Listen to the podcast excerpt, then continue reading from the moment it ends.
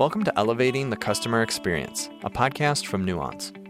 In this series, we explore how organizations can better manage customer engagement amid disruption. I'm your host, Jeff Large. Today's episode is the second of a three part interview with guest speaker from Forrester Research, Art Schoeller. If you haven't listened to the first episode yet, Art discusses what the strategic response to the current challenges should be and the importance for every company to be agile, authentic, and strong communicators. It's well worth the listen. In this episode, Art discusses many of the solutions and best practices you probably already have at your disposal. He gets specific about how to overcome the challenges of home based agents and leveraging workforce management systems. We pick up our conversation exploring the question of how to leverage technology while also remaining human for our customers and employees it sounds like, as I hear you speak, it sounds like there's a tension that you have to operate in between where it is sort of being able to scale to this demand, which feels like traditionally we handle through things like technology or automation. But on the other hand, there's a very real like empathy we need to keep up with our customers, um, and sometimes that does take the human voice. Have you found a sweet spot? Are there businesses finding, organizations finding like what that, that sort of magic in between is? Because you, you mentioned that we have some leniency, but we don't want to abuse it at the same time. That's right. And then we maybe try to talk about percentages and what stuff goes to self-service and what goes stuff goes to voice. I think we can right now kind of throw a number of those percentages out the window because in this environment there's so much fear. And in the midst of that fear, yes, a warm human voice certainly would be preferred, but if it looks like it's going to be a long time in queue. I mean, my own bank is putting on my website that warning it's going to take a long time for us to answer your calls. So they're letting me know that if you're still fearful and you want to answer your question, make an extra effort to kind of see what the self-service tools, such as the website, such as the chatbot, such as the mobile application can do. So there's going to be a deflection here simply because there's just so much traffic and organizations are struggling with even coming close to or, or just some are just not meeting their service levels now in terms of the kind of traffic that's coming in queue for voice mm-hmm. consumers if they can get a good solid answer and if the self-service tools do that quickly well hey that's great and if it's something special because of the uh, COVID 19 pandemic, even better because this is a new question. And I got my answer quickly. So they'll be happy if they get it quickly. That's always the thing with self service. But if self service runs out of gas, I need to interact either digitally with an agent in the contact center or call and use a voice connection. Mm-hmm, mm-hmm. So it, it definitely you didn't say this overtly, but it sounds like being able to set expectations for your customers is one piece of this that's helping a lot. Well, as we initially scrambled and things gyrated really wildly, there almost wasn't a way to do that. But at a very high level, simply saying, hey, the, we are going to be behind in terms of being able to respond to your call in a timely fashion. So I think it's not less of a expected wait time equals 15 minutes mm-hmm. versus it's going to be a long time and letting me know before I even try. Mm-hmm. Yeah. So, and then it, I guess then maybe one more that we could add to the list would be awareness. It seems like the leaders that are aware and sort of trying to use foresight to even if it might not be precise, to be able to guess these things and communicate that is helping. And on the converse side of this, we've got some industries where traffic is down. And so uh, we had an inquiry last week from one insurance company that was saying, hey, you know, what should we do with our idle capacity? Should we call out to our customers to let them know we're here to help? If you think, for example, in the property and casualty business, we've got less car accidents. Well, that's actually good news but it also means that the companies that provide car insurance are processing less claims. Not many people are out buying cars right now, so there aren't that many requests for new car insurance policies. This particular inquiry was in the health insurance side, so uh, even though people are concerned about their coverage, at the same time, we aren't going to our regular dentist or doctor or physical or colonoscopy appointments so that regular volume of traffic about who's the right doctor and what is my coverage and can you help me locate an in-network provider? So the other side of this is recognizing what's the business environment what's going on what can we do with the resources that we have to help our customers in this time of need. Mm-hmm. and what do you feel like those are some definitely some things that are working. Have you noticed anything that just fundamentally isn't working anymore you know, I think that every tools that we have in our toolkit bag are all working. It's just that they're under stress. I think, for example, if we've got 16 new call types coming in and we've got to develop a chatbot that completely handles those, that's going to take a bit more time to do that. Although some companies are being able to respond quickly and work 24 hours a day for three days and develop a very effective chatbot. But I think at the moment, simply a rapid, frequently asked questions. Here's the top list. And so it's just a, a quick deflection. And again, taking the simpler stuff away from that valuable resource of agents. But moving people home, all the self service options and tools that we have, all the tools to assist agents, you know, they all fundamentally still work. And we certainly, with cloud resources, can also scale for those organizations that need more scale. So, you know, as I think about it, some places where things are breaking, for organizations that have a lot of these technologies on prem, it's a little harder to scale. Adding new licenses, well, not too much of a problem, but if I've got to add physical hardware resources, the supply chain for new servers and new routers and switches is a little stressed right now and it's being prioritized for more critical functions. So when you're on prem, there may be some things that are breaking, and you need to leverage a cloud service that can flex more readily. Mm-hmm. What about just again for the sake of trying to avoid them? Are you seeing maybe not just like straight things aren't working, but have you seen any mistakes that are being made that seem to be common? Well, I think that the initial scramble for many, many of the companies that I've spoken to, and we're not talking thousands, we're talking millions of agents once you add it all up, is first of all, get the agents home. In some cases, what breaks is what the agent has at home. It may not be the right technology if you're trying to make use of their own computer. Some industries don't like that, like in financial services or other regulated industries, want a preferred device, one that's supplied by the company, but they don't have the supply.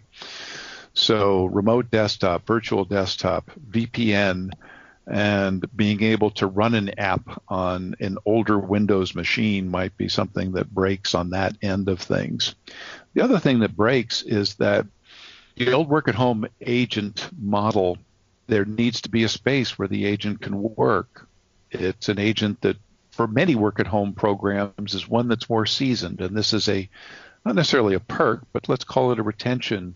If you want more flexible work hours, you we, you've earned the right to work at home. Now we're sending everybody home. So that environment where the agents are working today, in some cases, and where organizations have to cut some slack a little bit, and customers actually may understand there may be a dog barking or a baby crying or a six-year-old saying, "Mommy, I can't get my Zoom working to go to school." So the work at home environment is challenging when all of a sudden everybody goes home into a place where everybody is home. Hmm. What about, I mean, we've talked about that uh, in general a couple times now. What from that specifically, like what is going on that could either, let's phrase it like this what are businesses doing that is working and that is becoming successful for this mass exodus to home?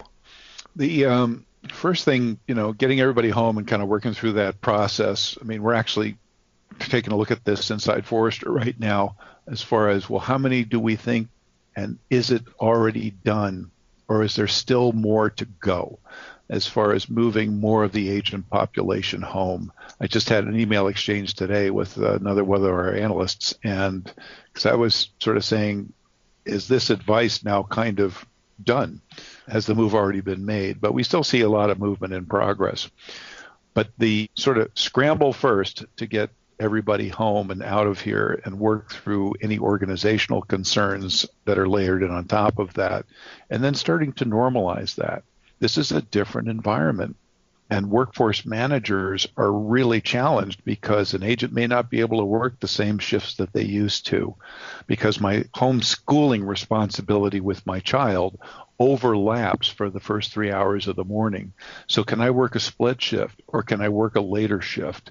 As workforce managers learn about a crazy traffic environment and a crazy labor environment, they're starting to learn how to be more dynamic and more agile in terms of putting those forecasts, if they can possibly forecast, but also those schedules and that agent population in the right place at the right time. Mm-hmm. Do you have any tips in terms of the expectations that workforce managers should have in that regard? Because I mean, even for me, speaking from uh, just personally, as I look at some of my friends and what they tell me their expectations are from their bosses. It just seems unrealistic when they have three young children at home or like daycare is no longer an option. So what what kind of expectations should we be having as leaders? Well, I, I think there's no question that people are still going to want to have a job, and so they're still going to want to work. So they're probably going to raise their hand and say, This is when I can, and this is how I can. So that's really important the issue that workforce managers are going to have to have is oh my gosh, how do I really now take a very diverse availability of a labor pool and start to match that with a schedule? Uh, you can't mandate it. You can't say to the agent, hey, you can only work if you send everybody out of the house. That is just totally unrealistic, and you're going to lose a ton of your labor force. So you've got to reach them from an employee experience perspective.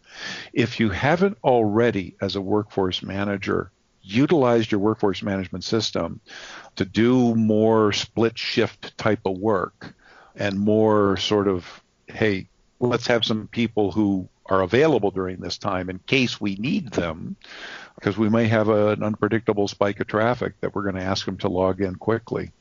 That's the kind of dynamic environment that leadership needs to acknowledge Leadership needs to communicate to the workforce that you're very valuable, very needed. This is what the business environment is that top down communication, but really support the workforce managers to deal with much more dynamic scheduling. Mm-hmm. And what kind of tools do you see these leaders using in order like i mean there, there's sort of this emotional and personal support to it um, and empathetic yeah. support to it but what practical tools are we using in order to empower their workers so I go back to workforce management systems that some organizations allow agents to bid and have some input on the scheduling. Not all do, but the workforce management software applications from a number of the leading companies, you know, provide this kind of shift bidding and a more agent empowered model to raise their hands and bid on shifts. So again, if people haven't utilized those modules or exercised that as a process,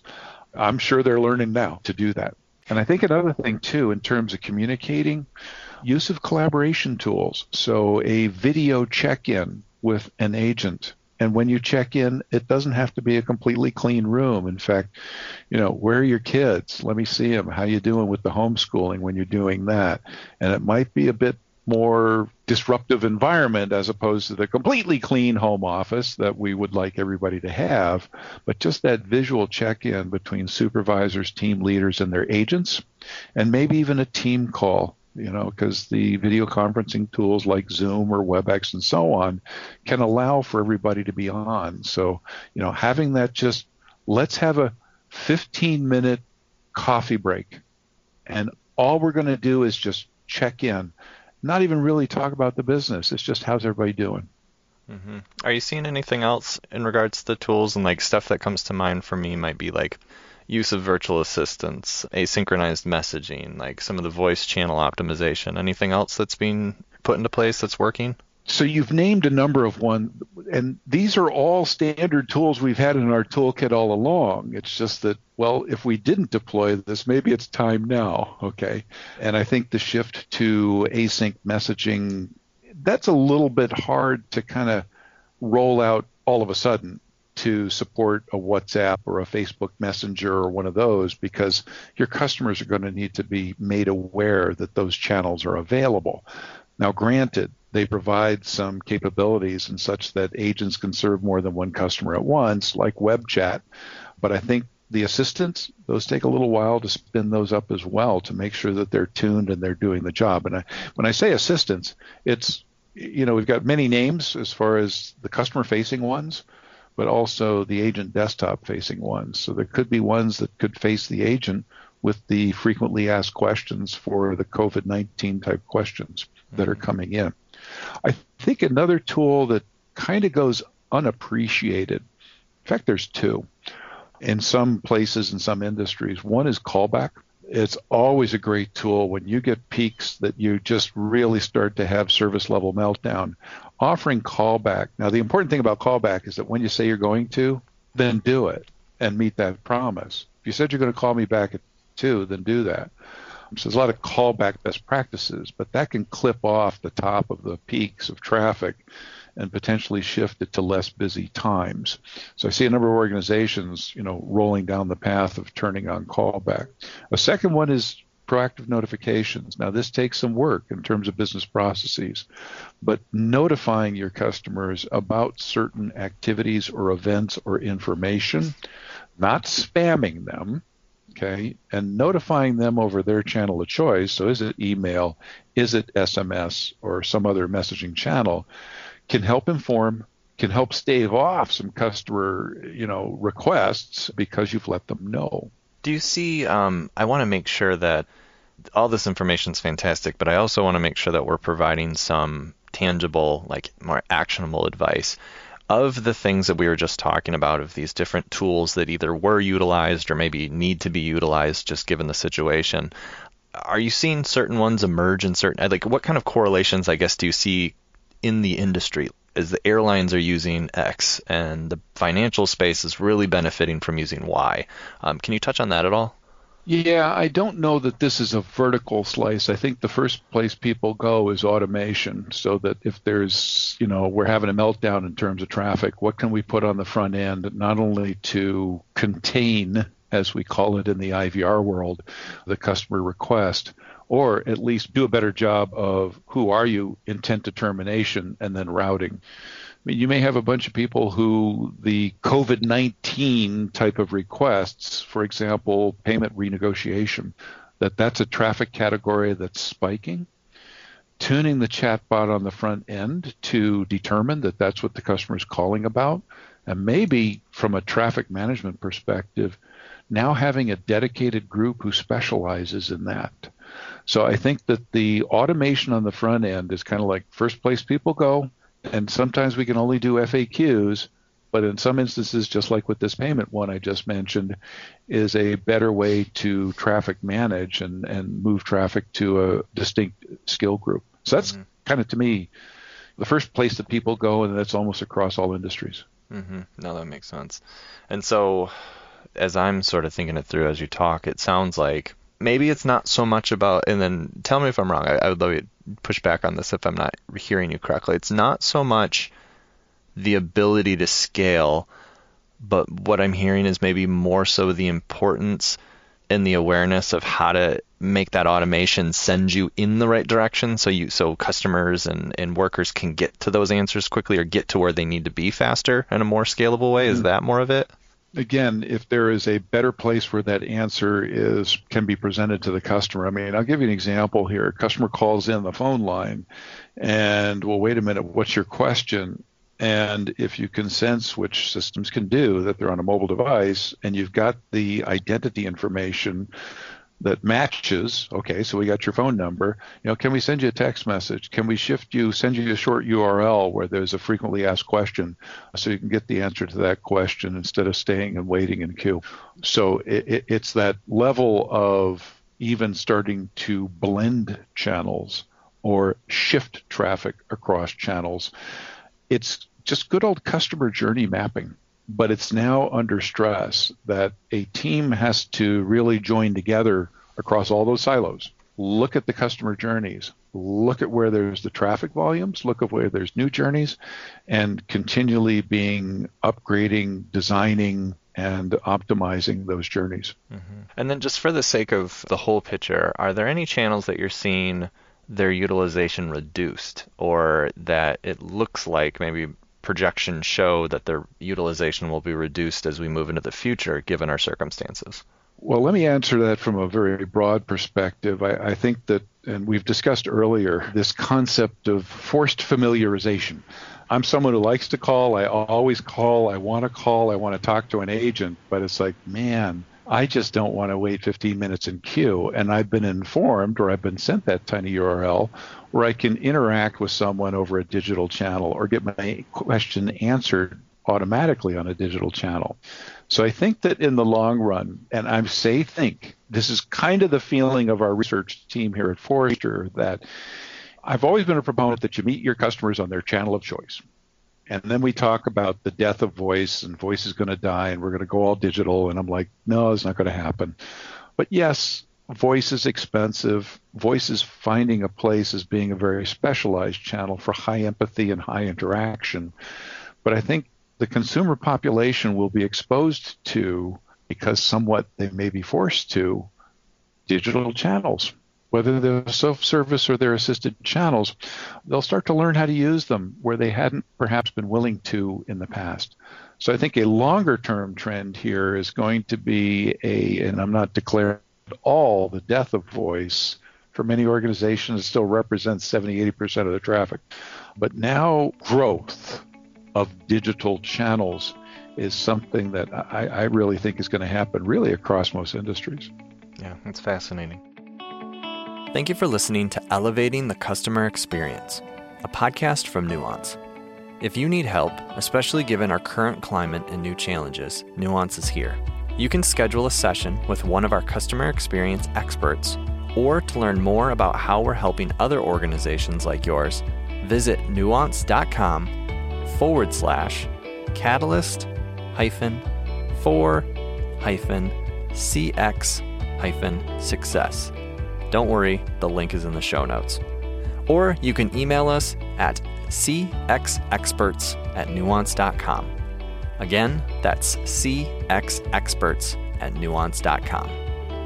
In the next episode, Art and I finish our conversation with suggested approaches on how to handle security and authentication as well as thoughts on infrastructure capacity in the face of higher traffic volume.